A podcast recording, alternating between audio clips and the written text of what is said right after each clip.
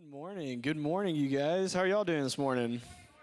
Good morning. Well, okay. Well, it's nine fifteen. It's a little early, I understand. Good morning, you guys. fifteen minutes makes a big difference, I think. It, it makes a big difference. Um, good morning. I am Jorge. I'm the youth pastor here. I run our high school and middle school ministry. Uh, it's called Inside Out, and it's in one of the portables just right out there. Um, my first time speaking here was just after Easter. It was this year, wasn't too long ago. Um, so I'm glad that I'm back. Uh, it means something went well the first time, uh, but I'm really excited to be speaking to y'all this morning. When Larry reached out to me and asked if I would speak again, um, you know, it's almost always uh, a yes, a huge yes. The, the big question, though, is, well, what are we going to talk about? And Larry asked me if I would share a little bit about our Oklahoma mission trip that we just went on with our high school ministry. Um, this was an amazing trip that I'm excited to share more about with y'all, um, but I want to tell you uh, kind of what it took to, to get to this point, right? We went on a mission trip to Oklahoma City. It had been two years that we had been trying to go on this mission trip, uh, but because of different things going on, right, COVID and just a whole bunch of other circumstances, we hadn't been able to plan another mission trip until this year. Finally, we were able to do it. We had seventeen people on a team, uh, five leaders, myself included. We took three minivans, and we drove seven and a half hours up to Oklahoma City. And while we were there, we were staying at a host church. And so this church uh, opens its doors to us. It allows us to stay and sleep and eat and do all the things that we need to do for the entire week uh, at their church. Um, and while we're there, uh, we have four days to serve the community of Oklahoma. So we partner with community leaders, and they know the needs of the city. So we get to go, and we get to go serve Oklahoma City. And so that's how this entire week um, kind of panned out. We got there. We're all super tired. Uh, we meet the church, we meet the community leaders, and we have four days to serve. And those four days, we get to serve between the hours of nine and four. So the entire time, the entire time that we're there, for me, the hours nine and four are the most important. This is when we're going to get to go into the community. We're going to get to meet the people, see the faces, work hard, show the love of Jesus. And in my head, before we had even arrived, I decided this was going to be the place that we're going to put all of our effort. We're going to one hundred percent show the love of Jesus between nine and four p.m., where we can serve the community of Oklahoma City. And that's exactly what we did. And um, I'm going to do my best not to make this an entire uh, talk about how great our students are, uh, though they are amazing, and I will be bragging about them a little bit. But we arrived, and that's exactly what we did. We served from nine to four. We loved the people of Oklahoma City. We worked harder than anybody has ever worked, at least I would like to believe.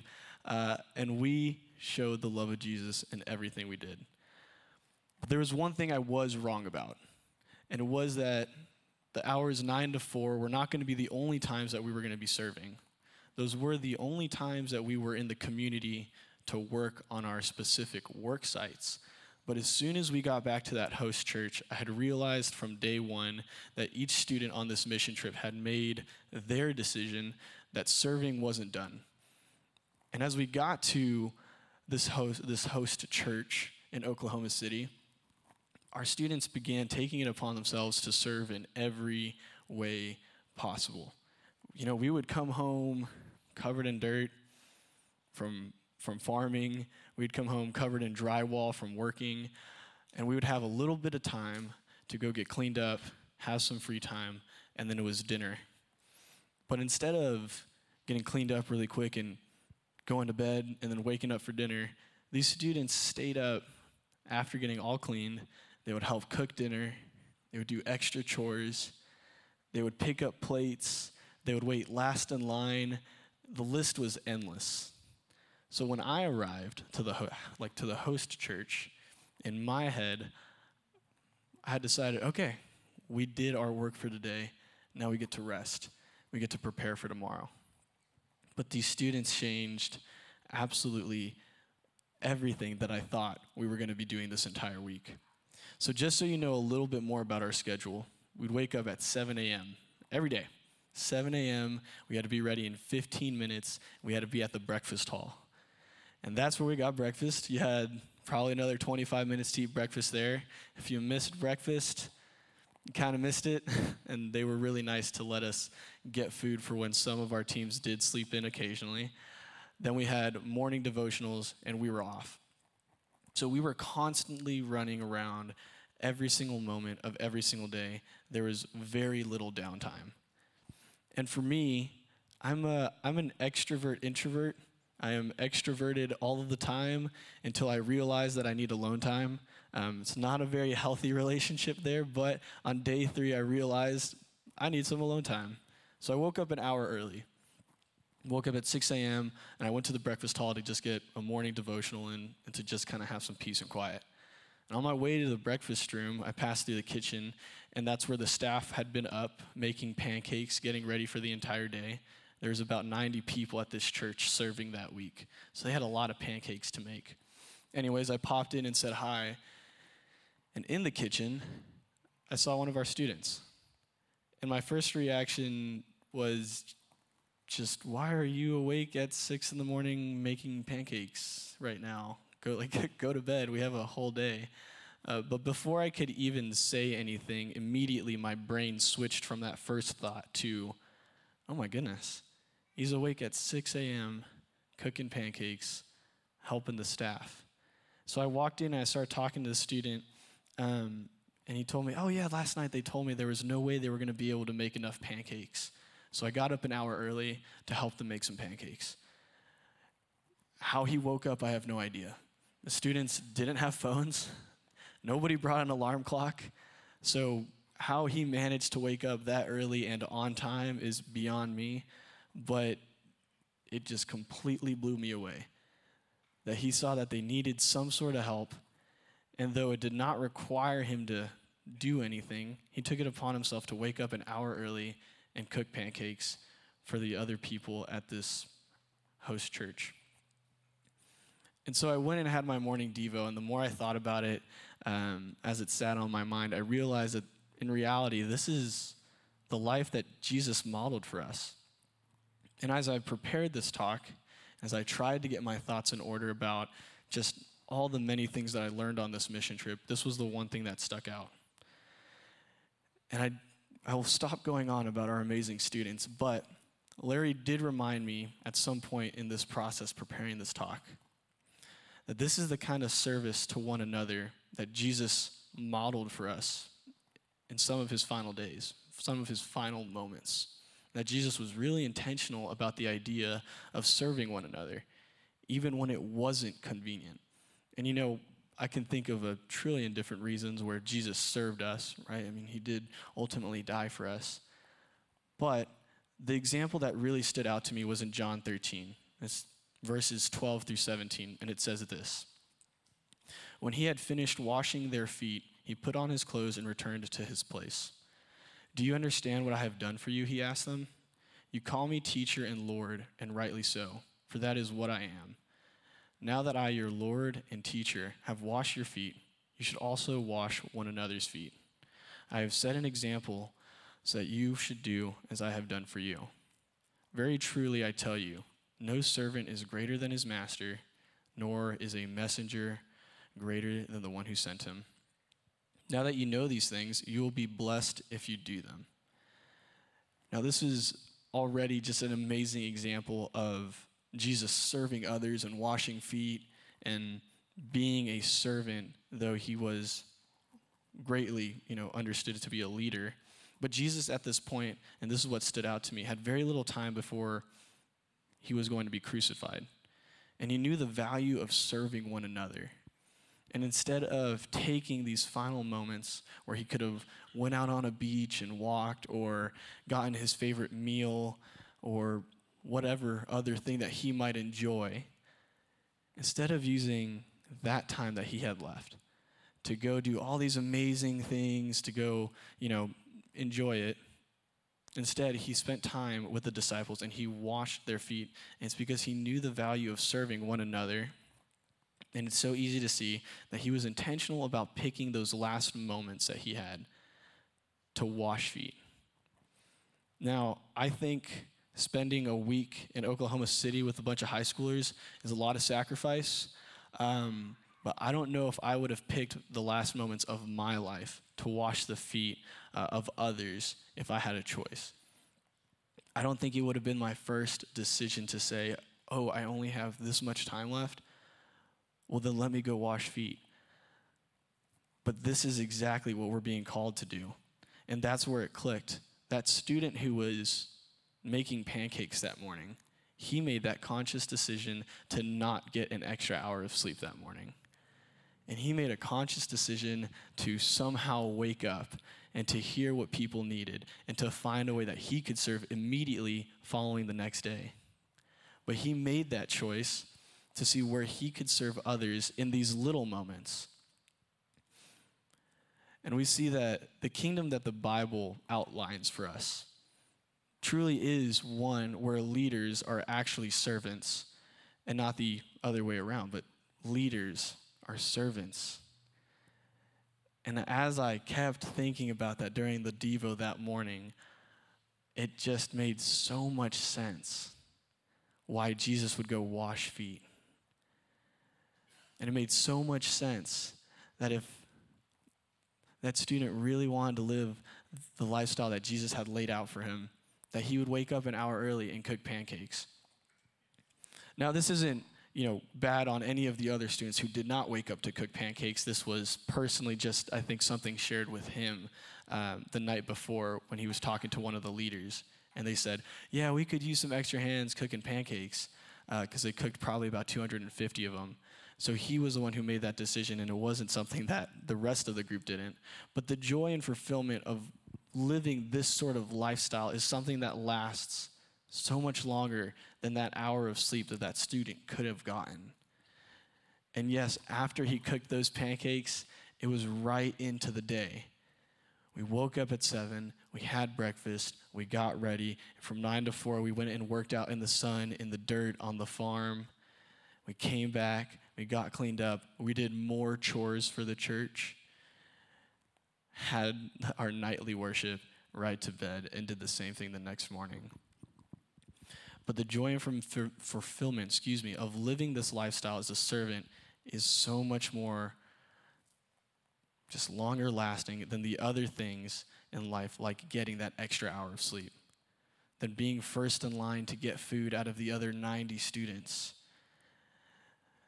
It lasts so much longer, this joy, than the joy that we would get if we skipped out on our chores, because these other things just don't fulfill. They just don't last.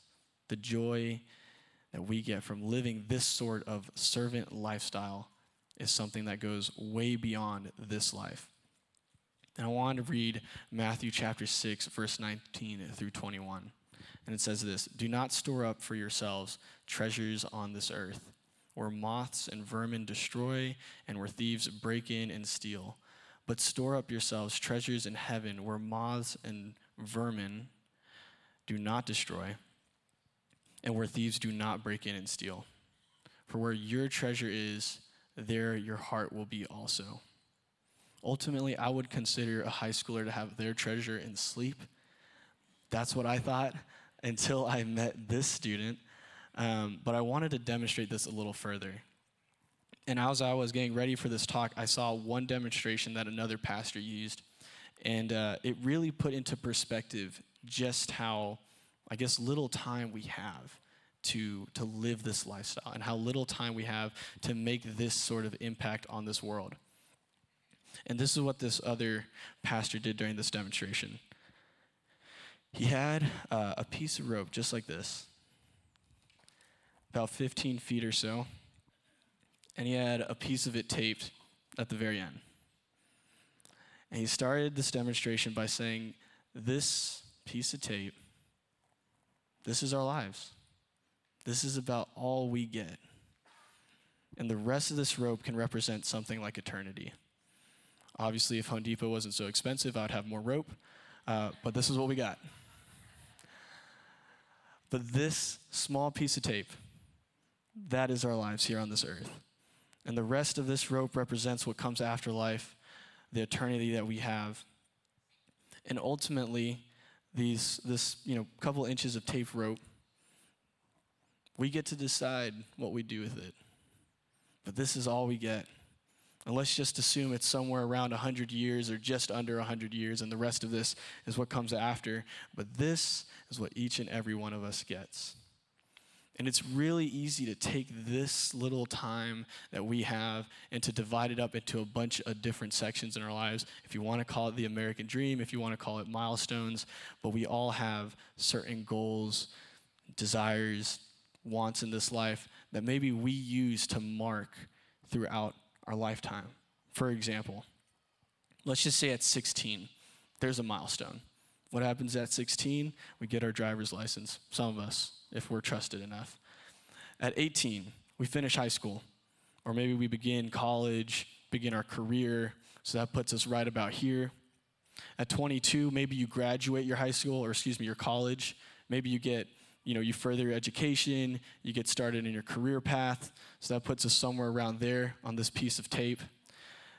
Between twenty-two and thirty-five, you might get married, or you might find the right job, maybe the right position uh, at that company that you started in college, so that puts us right about over there.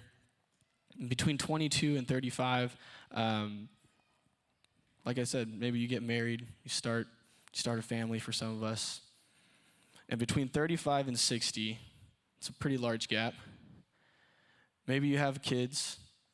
Maybe you get ready to to to retire. But that puts us pretty far back in this piece of tape. And lastly, the last milestone that everybody I think knows in here is sixty-five.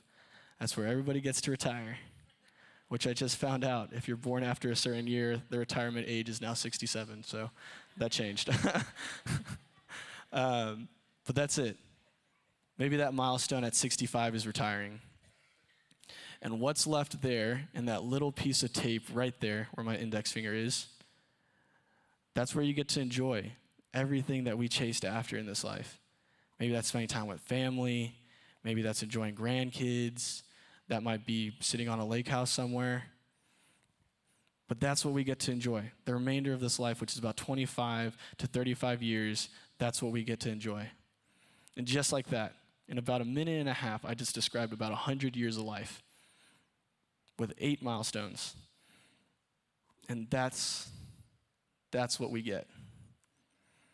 And when this pastor was describing this sort of lifestyle, where we get eight to ten milestones, and that's as much time as we get on this planet, and the rest of it is eternity, he paused, and he said, I just realized how insignificant those milestones became. Not that family isn't important, not that graduating is important. These are important things. But he said, nobody talks about what happens in between those milestones. Nobody talks about, you know, what happens between the ages of sixteen and eighteen. Nobody talks about what happens after you graduate college and before you get married. Nobody talks about the age between thirty-five and sixty-five. It's all just a blur. And he said, it becomes so easy to overlook these little moments where life happens. Because people can become so focused on these milestones, they can become so focused on what's ahead that they forget what's in between these milestones. And he said, what if we just imagined this type of lifestyle for Jesus, per se? A lifestyle where Jesus looked forward to milestones or large events in his own life, and he focused only on these goals. So some large events in Jesus' life might be him being born, might be him being baptized, it might be him finding the disciples, his first miracle, might be his crucifixion, and it might be his resurrection, right? There's a lot of other huge events that happen in his life, obviously, but for this purpose, these five events, and just like that, we went through large events in the life of Jesus.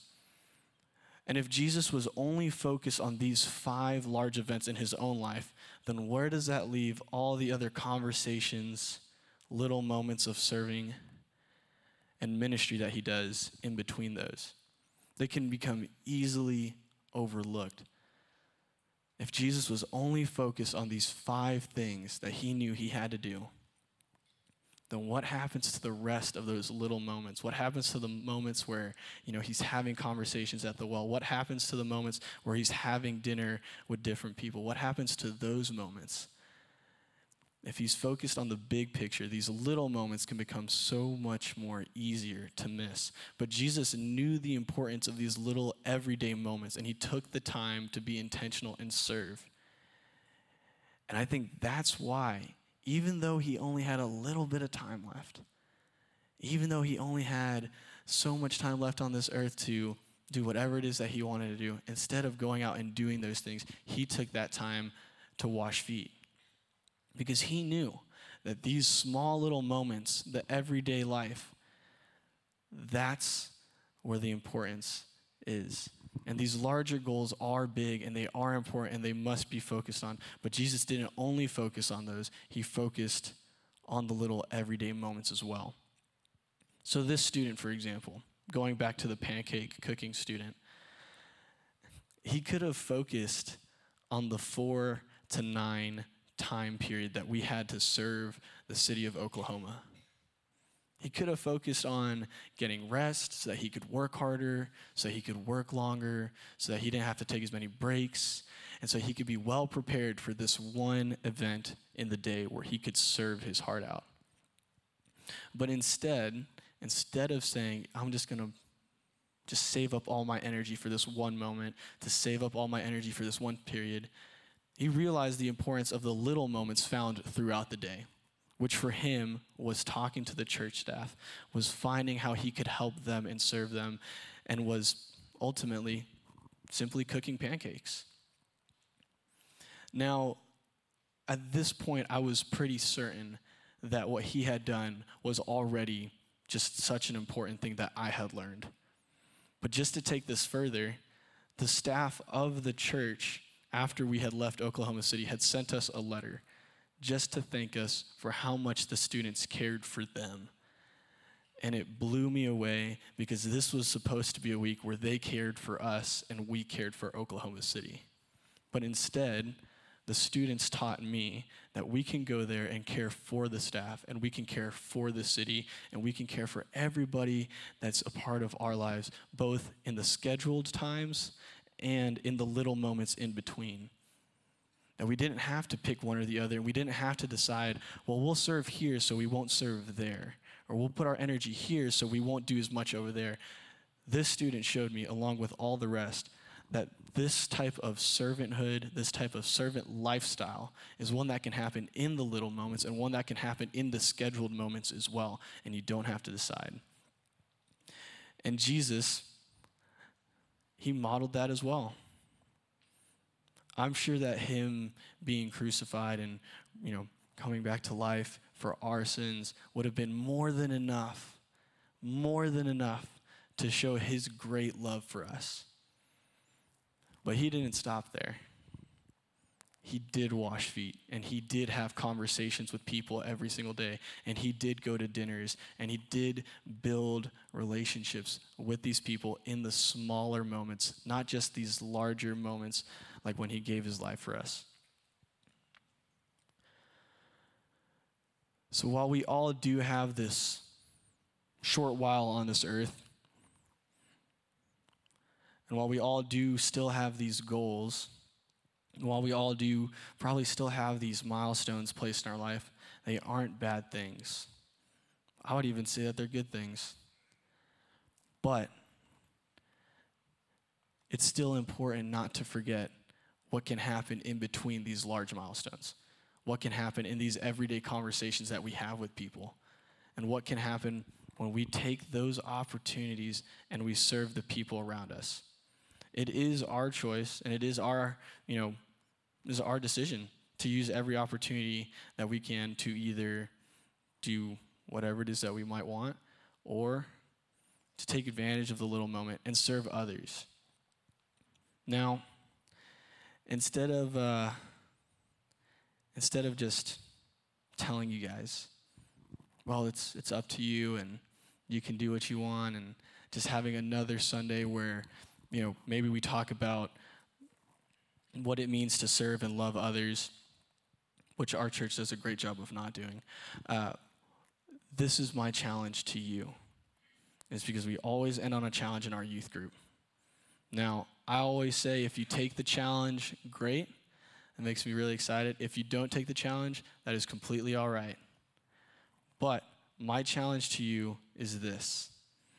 How can you find one way, one single way this week to be a servant to others? Now, if you're stuck wondering, you know, I have no idea where to even start. Maybe this is my first time here. I'm not really into this whole servant thing. Like, that's a cool story.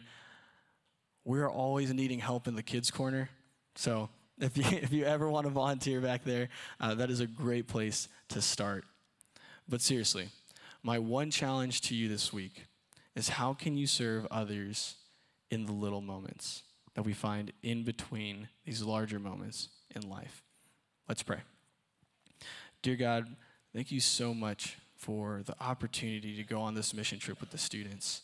God, I thank you for everybody that's here, and I thank you for the opportunity to learn more about what it means to be somebody who, who serves and what it means to be just constantly living out your love in everyday moments, both in the little moments and the larger moments of life. And God, I pray that as we walk through this next week, as we walk through the next month, the next year, that we can find more opportunities to show your love through serving others, whether it's through a conversation, cooking pancakes, uh, or going on a mission trip. I just pray that you just work through us in the everyday lives that we have here on this earth. It's in your name we pray. Amen. So I do have one last announcement. And it is just real quick. We talked about it earlier in that little video section that we have before we have uh, our talks. And it is our backyard barbecue, everybody, July sixteenth. That is this weekend. We will be having a backyard barbecue right over here at six p.m. If you show up, there is barbecue. It is amazing, and we would love to see y'all there. But you guys be safe getting out of this parking lot, and we will see you next Sunday.